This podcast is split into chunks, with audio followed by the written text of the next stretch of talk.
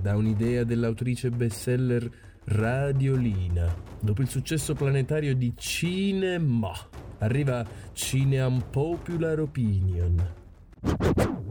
E guarda, dalla regia ci dicono che è troppo lunga, accorcia.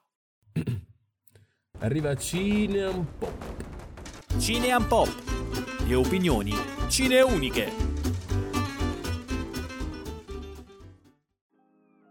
Un saluto a tutti voi amiche e amici di Cineuni. Come molti di voi sanno, tra un mesetto circa uscirà nelle sale l'ultimo live action made in Disney, La Sirenetta, per la regia di Rob Marshall, remake del classico 1989. Un film che nelle ultime settimane è stato nuovamente al centro dei riflettori in molte testate non solo di settore, per alcune dichiarazioni shock che Alan Menken responsabile del comparto musicale, ha rilasciato in merito alla riscrittura di due delle canzoni presenti nella versione originale, ovvero Baciala e Povera Anima Sola, al fine di avvicinare i testi ad una sensibilità più attuale, quella di una risvegliata consapevolezza della propria dignità contro ogni disparità e violenza di genere. Insomma, promuovere un Ariel più cosciente e capace di prendere in mano le sue scelte, di tutelarsi da chi tenta di approfittarsi di lei, e su questo siamo tutti, tutte d'accordo, ci mancherebbe. Del resto già la versione animata ha dimostrato di essere un'antesignana del nuovo Girl Power che avrebbe caratterizzato Merida, Rapunzel e Ray Skywalker in questi ultimi dieci anni. Peccato, perché mi sono domandato seriamente con che tipo di pubblico gli autori credono di avere a che fare. Nel corso degli anni la Disney ha trovato nella riscrittura di grandi opere del passato una chiave vincente, ma giustificarla in questo caso per evidenziare il consenso della protagonista dato al tentativo del principe Eric di baciarla è, anche avendo visto una sola volta la sequenza incriminata, un assurdo, se non un vero insulto alla nostra intelligenza e al comune buonsenso. Non serve che vada ad elencare i tanti elementi che ci mostrano un appuntamento romantico con tutti i crismi, dove tutto funziona come dovrebbe.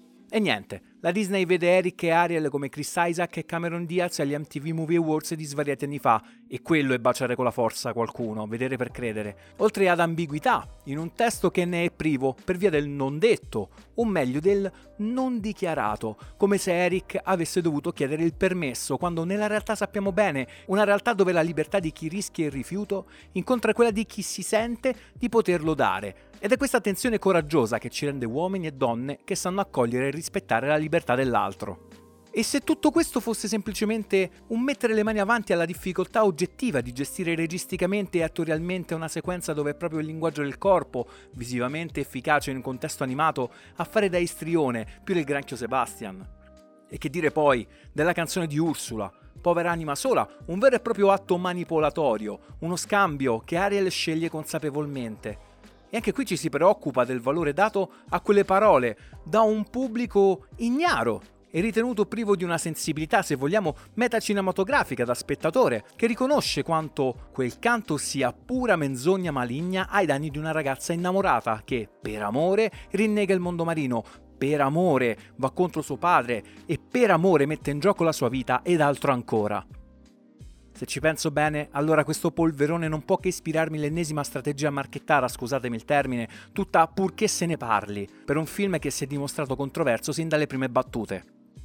Alla fine della fiera non partiamo benissimo. Per tutelare una parte anche importante di pubblico si corre il rischio di offenderlo tutto quanto, nascondendosi poi dietro a un dito. E questo, cara Disney, fa ancora più male. Qui è Guglielmo Ercole De Simone, per Cineuni, Roma passo e chiudo. Se non dovessimo risentirci, buon pomeriggio, buonasera e buonanotte.